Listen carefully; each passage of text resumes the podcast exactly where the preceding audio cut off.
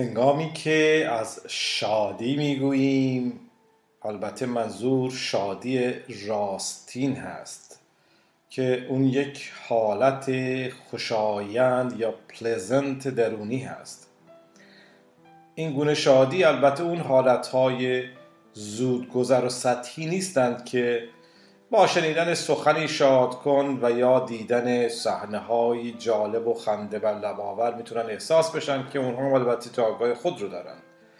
لیک سخن ما پیرامون آن شادی درونی و آن خوشنودی واقعی است که همراه با بهباشی یا همون well being هست و در آرامش هست و با آرامش همراه است ویژگی هایی که شوربختانه در کمتر انسان های امروز دیده میشند و همه هم به گونه در پی دستیابی به اونها هستند لیک بسیاری خب راه درست رو نمی‌شناسند و میکوشند از راههایی ساختگی و مصنوعی که به راستی بیراه هستند به اونها برسند.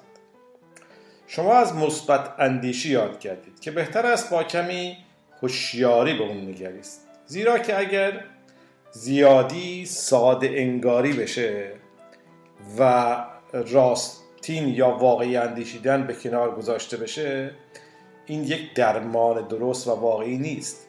این ابزار یا همین مثبت اندیشی خب زمانی به کار گرفته میشه که انسان نتونه بر پایه واقعیت ها کنشی و یا کنترلی بر اون نمایش روانی زندگی خودش اون psychological role playing زندگی خودش داشته باشه.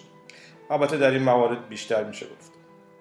به هر روی این حالت شادی راستین درونی است که به راستی خودش یک بایستگی مورد نیاز و بسنده یا شرط لازم و کافی برای نیک بودن و خوب بودن است. انسانی که شاد و خوشنود باشه اصولا به بدی نمی اندیشه و خود به خود نسبت به دیگران مهربان و مهرورز است. برای رسیدن به چنین آرامش و شادی از دید فرهنگ بنیادین باید راهی رو رفت که از هماهنگی با اشا و هنجار هستی و نیروهای درون و برون به دست میاد که خود البته نیاز به گفتارهای دیگری دارد.